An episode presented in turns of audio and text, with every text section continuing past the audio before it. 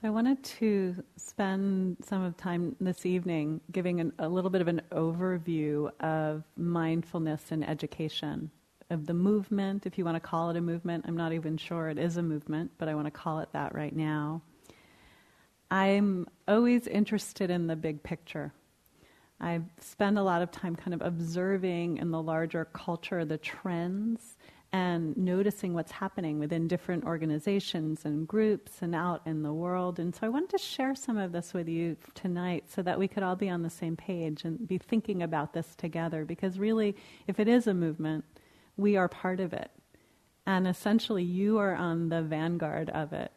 Because this, this it's, it, it's hard to even talk about mindfulness in education because in some ways it's just bubbling up in thousands of ways, organically and systematically, and through research and through programs, and it's it's a very it's it's becoming a bigger and bigger field, and at the same time, we're inventing it as we live and breathe right now. We are inventing it. Being here is part of this invention of this movement. And maybe, you know, 20, 30 years, people will look back on this time and say, oh, remember when they were trying to figure it out? They didn't know what they were doing. Or, wow, they really knew what they were doing. I don't know what they'll say. But it's, it's interesting to think about us being part of something important and bigger. So as I give this talk, I want to I want to say I may be missing some key pieces. I may be missing. I'm, as I give this overview, I might miss something that you're part of that seems really important, and I apologize in advance if I did that. Um, I'm kind of seeing this as the fake keynote address, if this were a conference. Okay, so this is just this opportunity to hear the big picture. Um, and personally, for me, this field is so important because I have been I've been practicing mindfulness for my, myself for over 20 years. I first start, when I first started teaching, I started teaching with adolescents and seeing how it was to bring into teens these teen retreats that Spring was talking about. And now having a baby myself, it seems newly more important. So now I'm starting with starting at the very beginning, mindfulness for babies or mindfulness for moms and dads of babies. We're starting here.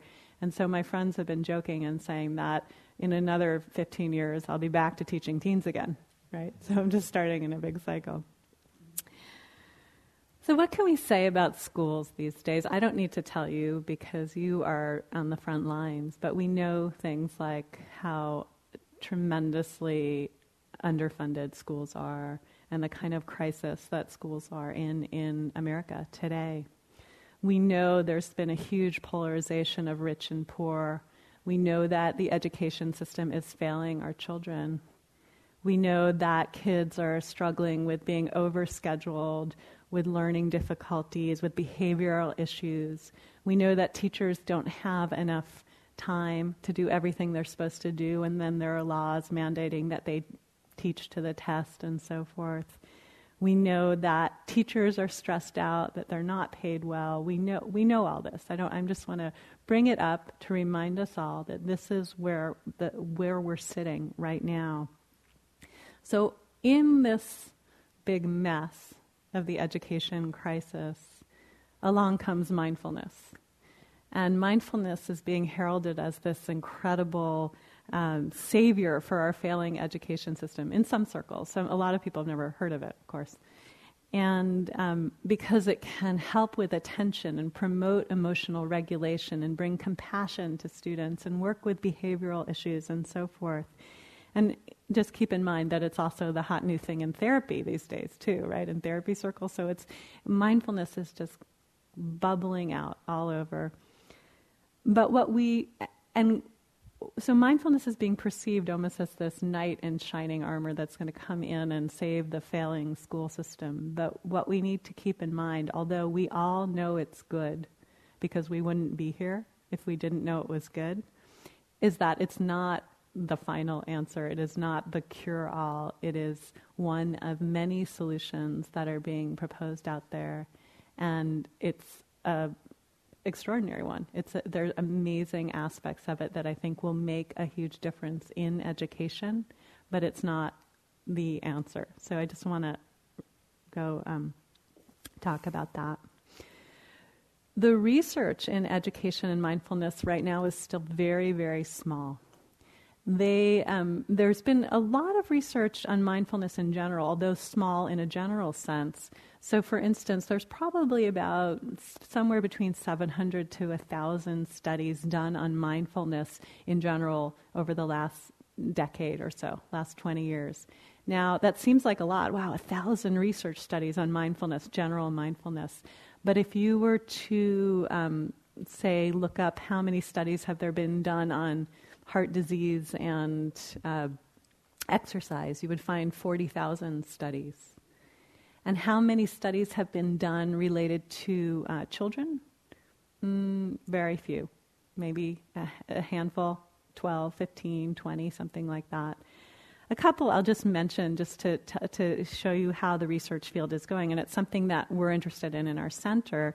We, um, I'll just start with that because uh, Susan was involved with this. We did a, two um, controlled trials with preschool kids and uh, preschool and kindergarten and second and third graders. And Susan taught them program over the course of eight weeks. And what we found was improved attention, improved ability for planning and organization, the most striking result, though, that they found was that if um, if the child was pretty regulated to start, there wasn't a huge change after learning a mindfulness program over these eight weeks. But if the child was severely dysregulated, there was a big change. So this is interesting for kids with learning differences, and um, and what those implications may be, we'll find out. There was a study in Arizona State University with 130 or so second and third graders practicing mindfulness, showing that led to increased, um, improved attention, decreased anxiety. There was a program done um, called Inner Resiliency Training with 57 teachers in public schools. So it was taught to the teachers themselves and um, and these teachers then went on to teach about you know over 800 students, and that seemed to seemed to everybody reported a better sense of well-being. And I'll tell you something, having just explored the research uh, um, of mindfulness. It, it seems like across the board, the one thing we can definitely say is that mindfulness seems to make people feel better you can't always say it improves attention. It doesn't always help you um, regulate behavior, kids regulate behavior. But th- there's something about people who practice mindfulness feel better, which I think is a very uh, exciting result. Last one I'll mention is something they did in, with high school students in, the, in England with 290 high school students. They did a stress reduction program that included mindfulness. And the kids who had received that program got uh, one letter degree higher on their grade, you know, their grading system. So it seems like it's all promising. In case you just noticed, I mentioned five studies. It's very small, but we want to see more done because the more that this, these studies are done, the more chance that funding will go to these types of programs. And there's there's much more out there than what I mentioned. So this idea of bringing mindfulness into the education system, and we need to keep in mind it's a work in progress. How do we do it? Who should do it? What kind of training do they need? What is it? Um, how do we foster community? How do we build skills? All of these are questions. What about the question of secularity? Do people view mindfulness as religious? And if that's the case, is that a problem? Which um, in some cases it has been. And I think probably maybe the underlying question all of this is can we change society?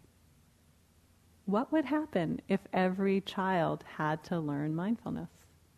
You know, as part of instead of physical edu- not instead of in addition to physical education, they also had mental education or an education of the heart or mental, you know, um, well, I don't like this one so much, but some people have joked about it that it's kind of like mental floss, right? Put the dental floss between mental floss. Anyway. So let's look at some of these areas. There's school, te- there's, there's, I'm going to break it down into a few categories. There's mindfulness being brought directly to teachers, so direct to teachers, school teacher mindfulness training programs. And this piece is so key because we can't teach this stuff unless we know it ourselves. Otherwise, it's, it's not authentic. So there's something about how do we uh, become practitioners, become skilled at the best we can in this art of mindfulness. And then as we do that, then we can share practices. And then in a sense, it almost doesn't matter what we do. You'll probably be asking over the course of the week, well, I want curriculum, or what do I do in my classroom, or how does this, how is this going to help my kids? When we're being this mindfulness, because we've practiced ourselves, we're going to have a hundred different creative responses. It's just going to come from us. We're going to be it. The, t- the kids are going to see it. They're going to know it. And so the, there's such an important piece about mindfulness practice within oneself to start off. So when we bring mindfulness to school teachers, which is one way, the, so one of the ways is you bring it to school teachers as a whole and then school teachers take it into their classrooms. And that's what a lot of you are doing here. You're school teachers, um, or you teach in, you know, you're in the school in some way, and you want to bring it into the classroom. So it works on a couple of levels. You both, when you when teachers are trained, it works as a self care piece. It works because you you get some kind of a community when you're studying it, learning it, practicing it with others, and it, then you get tools for the classroom. So we've been seeing a lot of people training school teachers, and one of the um, one of the things that I'll just mention a few of these programs. Um, first of all, this is one of them. The confer- this ha- coming here for a retreat and training. There was a conference at Omega Institute a few weeks ago. There was a mindfulness and education conference this year. The, there's a program called Cultivating Emotional Balance, which worked with training school teachers. They did a pilot and a, and a clinical trial um, for teacher training, and Alan Wallace and Margaret Cullen are involved with this, and Paul Ekman. Some of you are familiar with them we've done some training through MARC, where we've trained teachers through a through a like a program where they studied mindfulness online, practiced it, practiced it in the classroom, and then met with us over a period of weeks to um, to develop mindfulness tools. Um, there's the um, I know that they're training school teachers some through your program, right? Through through uh, through the mindful schools, right? So, the, but you're you're training both school teachers and you're training people who want to go into schools. Is that right? Right. We do both. We do both. Okay. There's also several online communities, and I've been very interested. I've been paying attention as I was preparing for this talk. I was thinking, well, what's going on in the online world? Susan, our friend over here, is one of is I think really on the vanguard of this. She started a something called Mindfulness Together, it's a website, and it is incredibly active. And as as of a few days ago, when I looked at it, there were 2,349 members across the entire world. And these people are sharing book resources and curriculum and um, and videos and songs and there's all sorts of chat rooms you can go into and things you can do. And it's just it's wild. It's like mindfulness and education the virtual world. You know you can go there and what? Oh except susan didn't start it. Her daughter did. So that's pretty amazing. Thank you. Allegra who is now in college she's in her sophomore year at college started this as oh that's right. It was a it was a community service program for her daughter. So this is this is a wonderful resource that I see people all around the world using with topics on everything from mindfulness and pregnancy to mindfulness and I don't know in different languages, all sorts of things. So we can bring mindfulness to school teachers with the idea that we bring it to school teachers and then they share it in their classrooms, and that each year as they come back again and again, they're, they're kind of renewed and they they learn more and they practice more and they share the mindfulness and um, and the kids learn and the kids start to incorporate mindfulness. Um, but a big question might be this very key question, which is, how much practice do you need to teach mindfulness? Guess what? We have no idea. There is no answer I know of yet. I mean, some is the answer. Definitely, you need some. Um, you know, there's some research studies on how long it takes to accomplish certain kinds of goals. So, for instance, if you wanted to learn to play the harmonica, How long do you think it would take to learn to play the harmonica? How many hours? It's say again? Yeah, you're right. It's about 40 to 50 hours to learn to have some ability to play the harmonica. And how about the piano? Hundreds, yeah. 500 hours is what they say to learn to play the, the piano, just to be at a, at a, a decent level. 1,200 hours to learn to play the violin. 6,000 hours to be a competitive swimmer on a high school level. Being a virtuoso at meditation, we have no idea. so, um, so point being, it doesn't mean that you then throw in the towel. It just means that you just keep practicing, and one day perhaps the answer to that will be researched. We don't know. Um, so, mindfulness being brought to school teachers, being taught tools for the classroom, being able to share that, that's one big approach, and also as a, as a means of self care. So, for instance, I've been asked to go into schools for in service days for teachers just to teach them mindfulness to help them, not even to bring it to the kids, but just so that they have some kind of tool for self care. So that's one area. Another area we might say direct to students. So there's to teachers who bring it into schools, and then there's to the students themselves. How do we bring it into the students? And um, and one of the main ways this is being done is through programs that train people to be mindfulness teachers in the schools.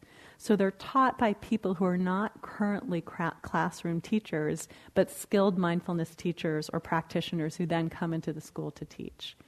And um, so this was, I guess, this was how mindful school started. Am I right, Richard? Like you ha- you went in, you were a skilled, trained mindfulness teacher who went into the schools and um, and got the program going. And now it has all sorts of it has all sorts of variations.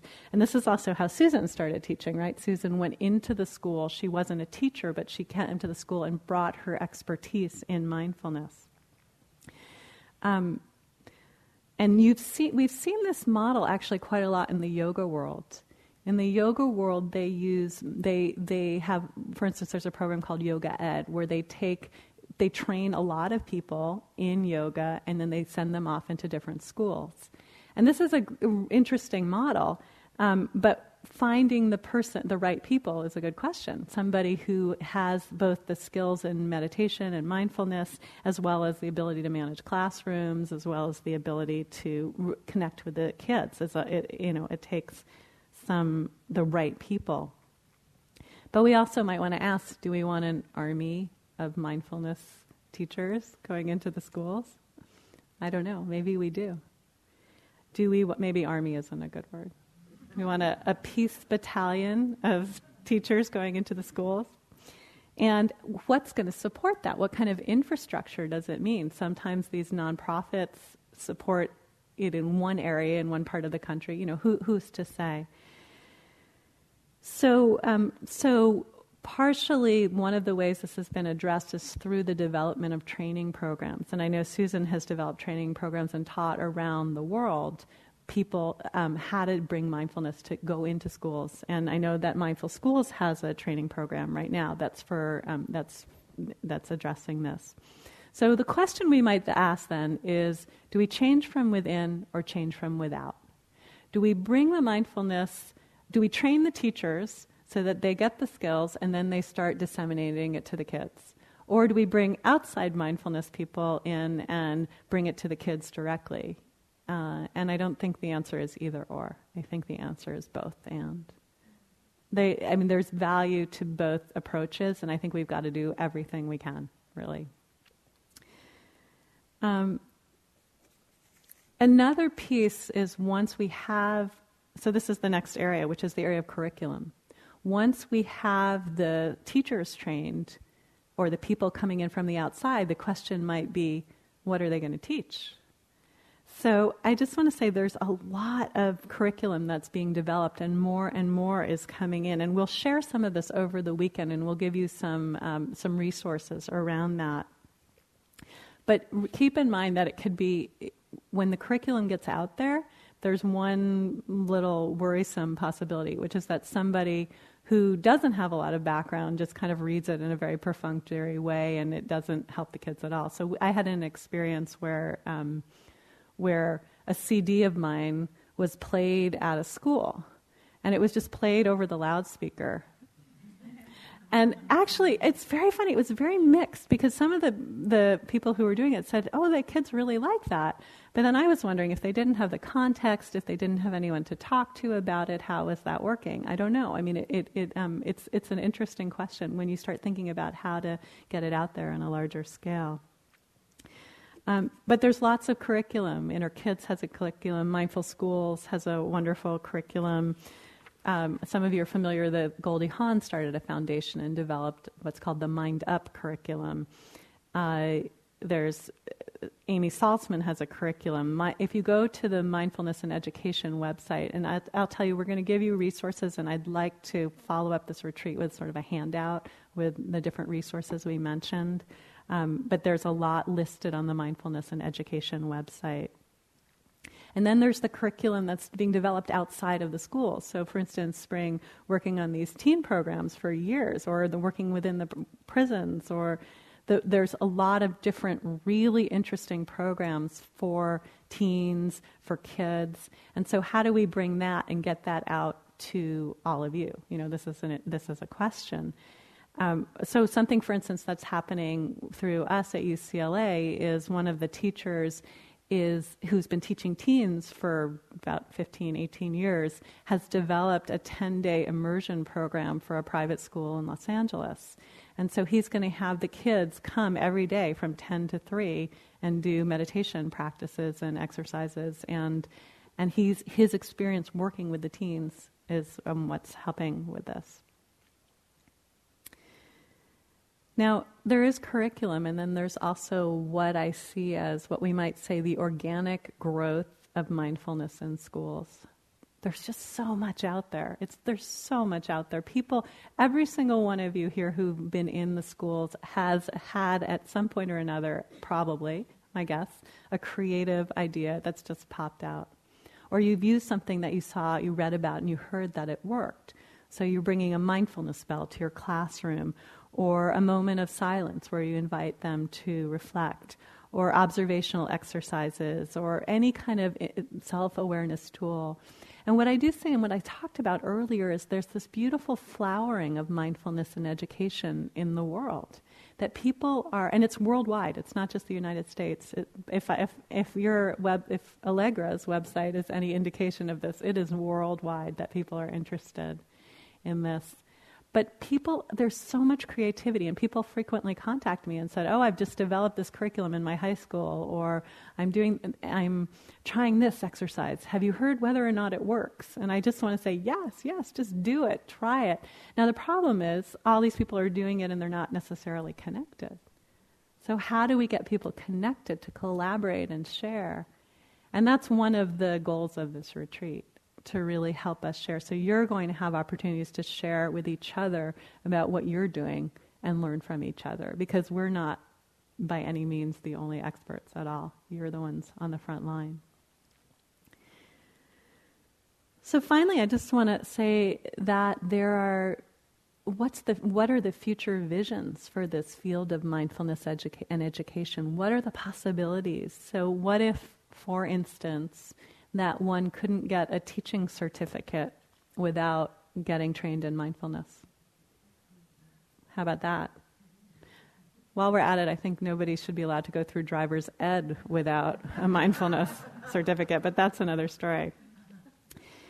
And so we've um, at UCLA we bring it to the teaching curriculum uh, to the teacher sorry to the teacher's master's program each year, but you know we do it one class of an hour. It's hardly like a deep training, but we'd love to see that happen. Okay, so that's one idea, getting a teaching credential that involves mindfulness. Another another vision is the idea of creating a position for people who are trained to go into schools and be the mindfulness counselor or the mindfulness person, whatever you want to call it.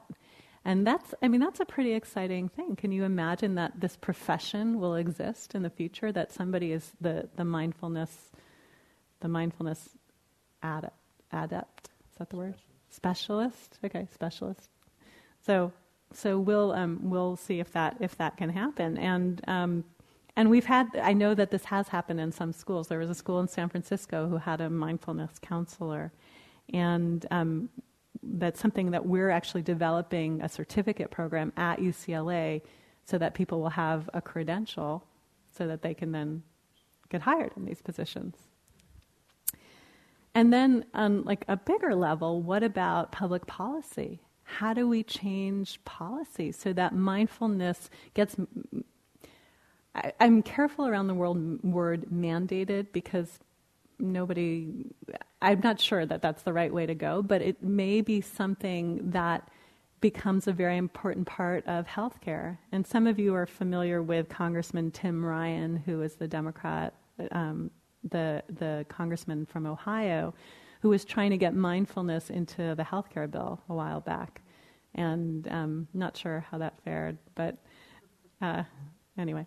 Um, so, so what, what kind of policy decisions could be made, or what could we advocate for to really make mindfulness a part of, of education in general? So I think that I think that that's, that gives you kind of an overview. So I'm talking about how do we bring it to the teachers, how do we bring it to the students, either from teachers to students or directly to students, using the curriculum, the curricula that exists, and what are the possibilities for the future. And I'm sure there's many more possibilities I haven't thought of.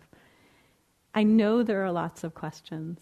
And I hope this weekend we discuss the questions. The questions of, as I mentioned earlier, is this um, what is it Buddhist? Is mindfulness Buddhist? And then how how is that received in the school? Because our firm belief is no, it's secular and it can be done by anyone of any background, but it's not always perceived that way. So that's really important.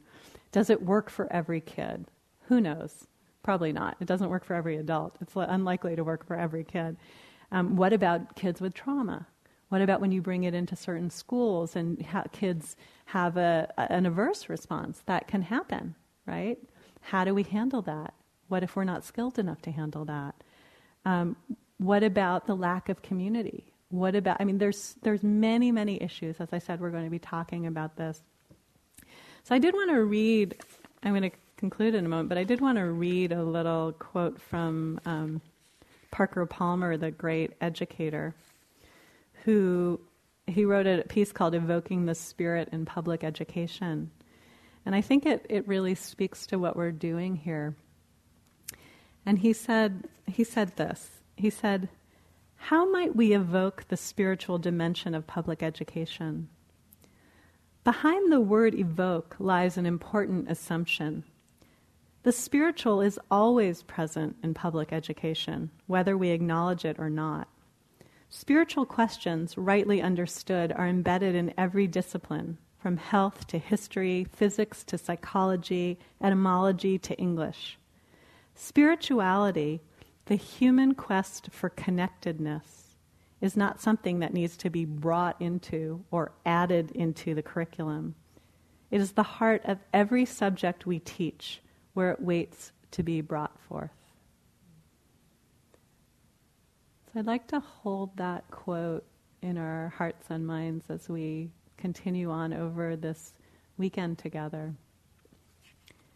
As we explore the ins and outs of mindfulness and education, as we connect with each other, as we play games, as we meditate and develop our own practice, so that we get more and more understanding and strength and insight so that we can serve more and more. I just want to end with a very short story, which was um, many years ago, I was teaching a mindfulness class to a bunch of teenagers, and at the end of a six week meditation class, this 15 year old girl came up to me and she asked, she said to me, Diana, what did you study in college? And I said, I had studied political science and theater, and it was completely unrelated to what I was doing. And she said, and, and she then said to me, I asked her, why are you asking me this question? And she said to me, well, I just wanted to know how you get to be a mindfulness teacher when you grow up. So who knows what's happening to the next generation with this? Huh? Okay. So I just um, just invite us for a second just to close our eyes for a moment and just take a breath or two. Been talking a lot.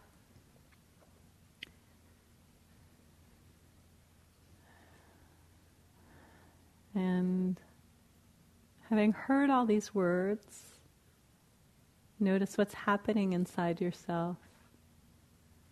And this is really key to all of this mindfulness stuff. Right? It's coming back to ourselves in this present moment. What's here? And noticing what's here and letting whatever it is be here. Letting that be okay. So maybe you're tired or you're excited or you're antsy or anything can be happening or your mind is churned up. Just let whatever is here be here. And take a breath.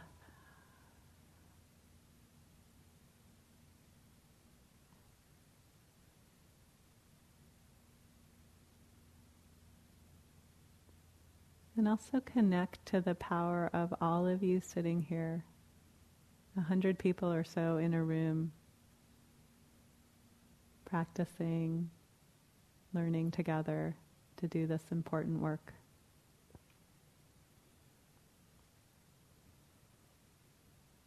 And then, whenever you feel ready, you can open your eyes.